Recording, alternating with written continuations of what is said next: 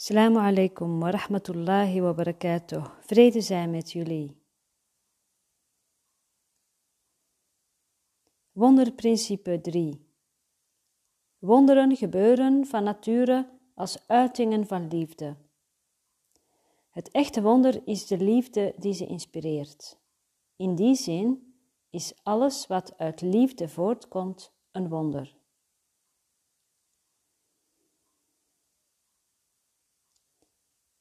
Een wonder is een correctie van een vergissing. En de vergissing is de afscheiding. Dat is eigenlijk de enige vergissing die er is. En als die gecorrigeerd wordt, dan is er eigenlijk alleen maar vrede of de liefde van God. Zodra de vergissing gecorrigeerd is en het wonder geschiet, is er liefde of God. En daarom is alles wat uit liefde voortkomt, dus uit God voortkomt, een wonder. Wonderprincipe 3. Um, ehm,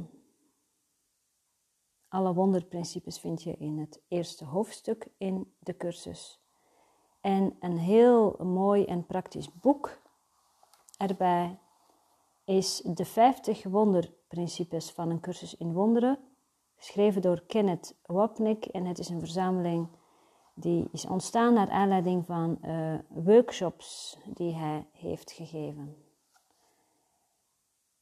Um, ik vind dat helder uitgelegd in dit boek en wil dat graag met jullie doornemen. Ik neem ook even wonderprincipe 32 erbij. Wonderprincipe 32. Even kijken op pagina 5. Waar Jezus tot ons spreekt. Ik inspireer alle wonderen die in wezen een voorspraak zijn zij zijn een voorspraak voor jouw heiligheid en maken jouw waarnemingen heilig. Door jou boven de natuurwetten te stellen, verheffen ze jou tot de sfeer van de hemelse orde. In deze orde ben je al volmaakt. Dus het is Jezus, en Jezus vertelt ons dat Hij ons inspireert tot wonderen. En um, Jezus en de Heilige Geest zijn vanuit hun functie synoniem. Want wat is hun functie? Hun functie is um, onze innerlijke leraar zijn en dus de stem zijn die ons naar huis zal leiden. Dus de stem namens God. Dat is de functie van Jezus en van de Heilige Geest. Dus vanuit hun functie worden ze beide gebruikt, beide namen worden gebruikt. Door elkaar heen. Ze zijn vanuit hun functie gelijk. Jezus heeft zijn ego volledig overstegen.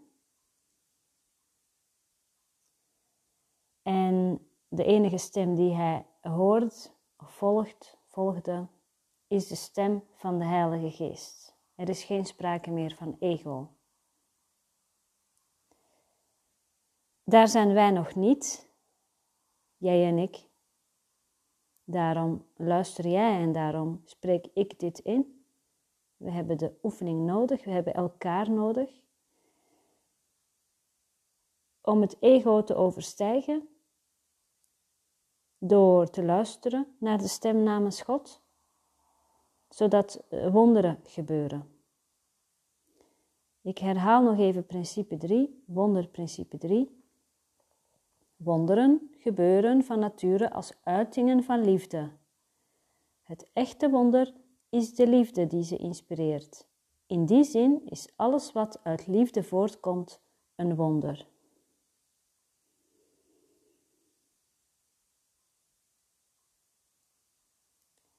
Jezus die vertelt ons in de cursus dat Hij de manifestatie is van de Heilige Geest. Hij heeft zijn ego overstegen.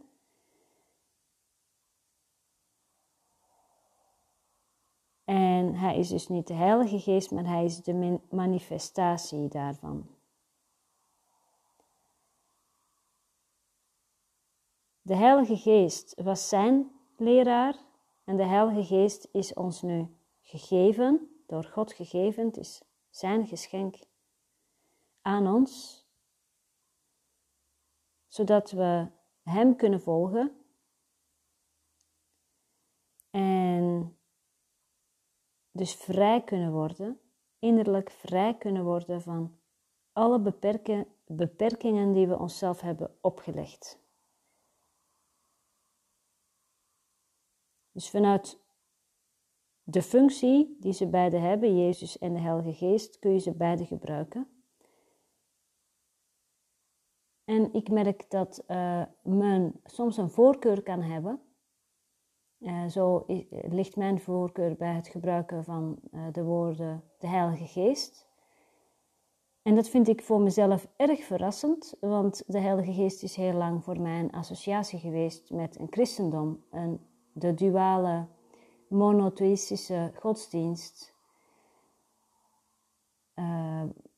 die eigenlijk de profeet Mohammed niet erkent. En uh, dat is natuurlijk voor mij met de paplepel ingegoten, islamitisch opgevoed. Dus het is uh, wonderlijk dat ik daarover spreek. In mijn eigen kring zeg ik dat ook hardop. En, um, maar ik vertaal dat in andere woorden wanneer ik in een omgeving ben waarvan ik weet dat ze het niet gaan begrijpen of gaan associëren met dat wat ze kennen. En waar ze dus een uh, aversie tegen hebben. Dus voor mezelf voel ik voel dat uh, helemaal binnenkomen wanneer ik alles neerleg op het innerlijk altaar bij de Heilige Geest en me door Hem laten leiden. Als het voor jou het woord Jezus is of een ander woord, dan is dat ook goed, want het gaat om de ervaring. De ervaring in overgave, de ervaring van een wonder. Het ervaren van God. Daar gaat het om.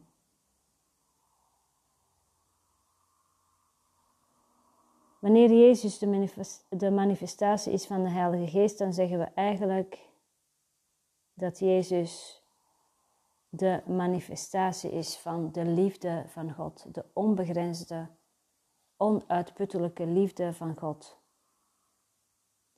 En het echte wonder is dus God. Of de Heilige Geest en Jezus, die de stem namens God zijn en die tot ons spreken in onze denkgeest. Dus uh, het is eigenlijk heel eenvoudig. We kiezen of voor het ego of voor het wonder. En verder valt er niets te kiezen. Dus we kunnen, we kunnen kiezen om de stem namens God te horen. Of we kunnen stem van het ego volgen. En er is een verschil, een groot verschil tussen deze twee stemmen. De stem van de Heilige Geest, de stem namens God, is altijd liefdevol. En oordeelt nooit. Het is ook uh, stabiel, standvastig. Terwijl de stem van het ego ja, alle kanten op gaat. Schreeuwerig is. En leidt tot spanning, verwarring, oordeel, pijn, toberij, onrust.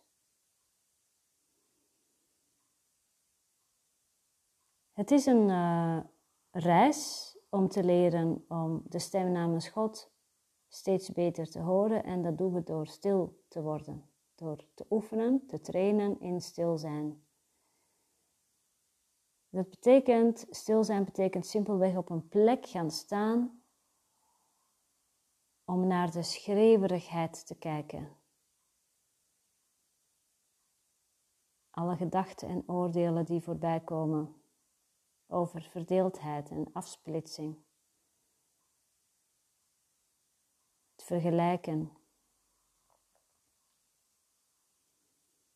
Vanuit stilte alles observeren, waarnemen en het simpelweg laten zijn, precies zoals het is. Mm.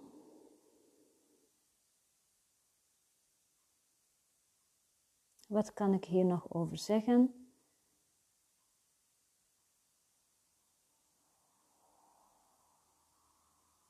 Ja, dat we dus woorden gebruiken om iets te proberen te duiden, maar dat de waarheid voorbij woorden is. De uiteindelijke waarheid is altijd voorbij woorden. Dus we gebruiken de middelen die we hebben, zoals de cursus, de woorden in de cursus, de podcast, de boeken, alle kennis die er is, alle mogelijkheden. Maar uiteindelijk gaat het erom dat de woorden slechts symbolen zijn en het gaat om de ervaring. De vinger die naar de maan wijst, die wijst naar de maan. Het gaat niet om de vinger. Die vinger is tijdelijk. Die hebben we alleen maar nodig in de illusie. Zolang er nog sprake is van de vergissing, van de afscheiding en wonderen nodig zijn. Maar uiteindelijk in de waarheid is er geen behoefte aan een wonder, omdat er simpelweg geen vergissingen meer zijn. Ik herhaal nog even wonderprincipe 3. Wonderen gebeuren van nature als uitingen van liefde. Het echte wonder is de liefde die ze inspireert. In die zin is alles wat uit liefde voortkomt een wonder. En die liefde, dat is God.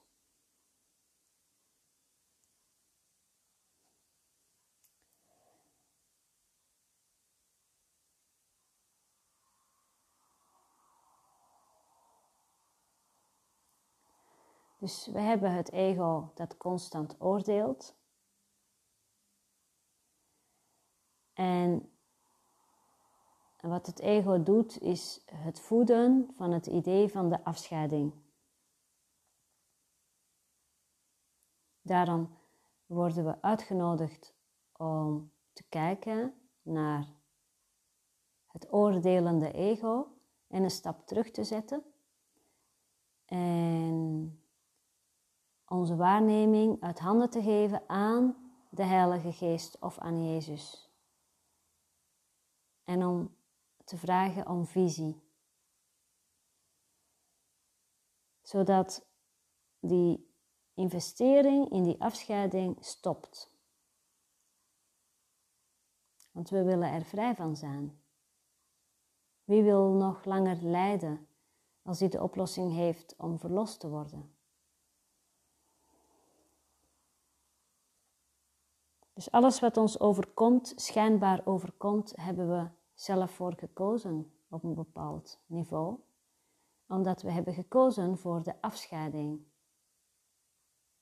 En die keuze kan worden ongedaan gemaakt door het te kiezen voor een nieuwe leraar. Dus niet meer het ego als leraar, maar de Heilige Geest als leraar, als gids, of Jezus als gids. Het gaat dus nooit om de vorm. Moet ik daarmee stoppen of moet ik daarmee beginnen? Het gaat altijd om de onderliggende drijfveer. Altijd. Handel ik uit afscheiding? Of draag ik het over aan de Heilige Geest en laat ik dan de ingeving tot me komen, of de inspiratie, de geest? En de geest krijgen betekent simpelweg dat je geleid wordt door de wetten van God en niet door de wetten van de wereld die we vanuit afgescheidenheid hebben gemaakt. En dat is wat de kracht van overgave is. Daarom heb ik het mijn boek ook zo genoemd, De kracht van overgave. Wat ik trouwens ook niet zelf heb bedacht, maar ook op het innerlijk altaar heb gelegd en heb gevraagd om de juiste titel. Het gaat steeds om overgave, om een nieuwe keuze te maken. Om te kiezen voor ja, het opheffen van de afscheiding en de gevolgen van die vergissing. En die gevolgen is altijd een vorm van lijden. En dat willen we gewoon niet meer. Daar zijn we klaar mee. Het hoeft niet meer. We zijn dan op een punt gekomen waarbij we bereid zijn om, te aan, om onze onschuld te aanvaarden. Dus we hebben een heleboel verhalen verzonnen van dat we straf verdienen. En op een gegeven moment beginnen we wakker te worden en beginnen we te beseffen dat we het onszelf aandoen. Je doet het jezelf aan. Ik doe het mijzelf aan. En dat we daarmee kunnen stoppen. We kunnen er echt voor kiezen om ermee te stoppen. Dan is het klaar met de strijd. En het ego lost op. En dat ervaren we niet alleen in ons eigen leven persoonlijk, want er is geen afscheiding, dus het gaat altijd om de denkgeest. Het gaat niet om het brein of het lichaam, want dat is alleen maar een projectie van het ego-gerichte bewustzijn. De vorm is onbelangrijk.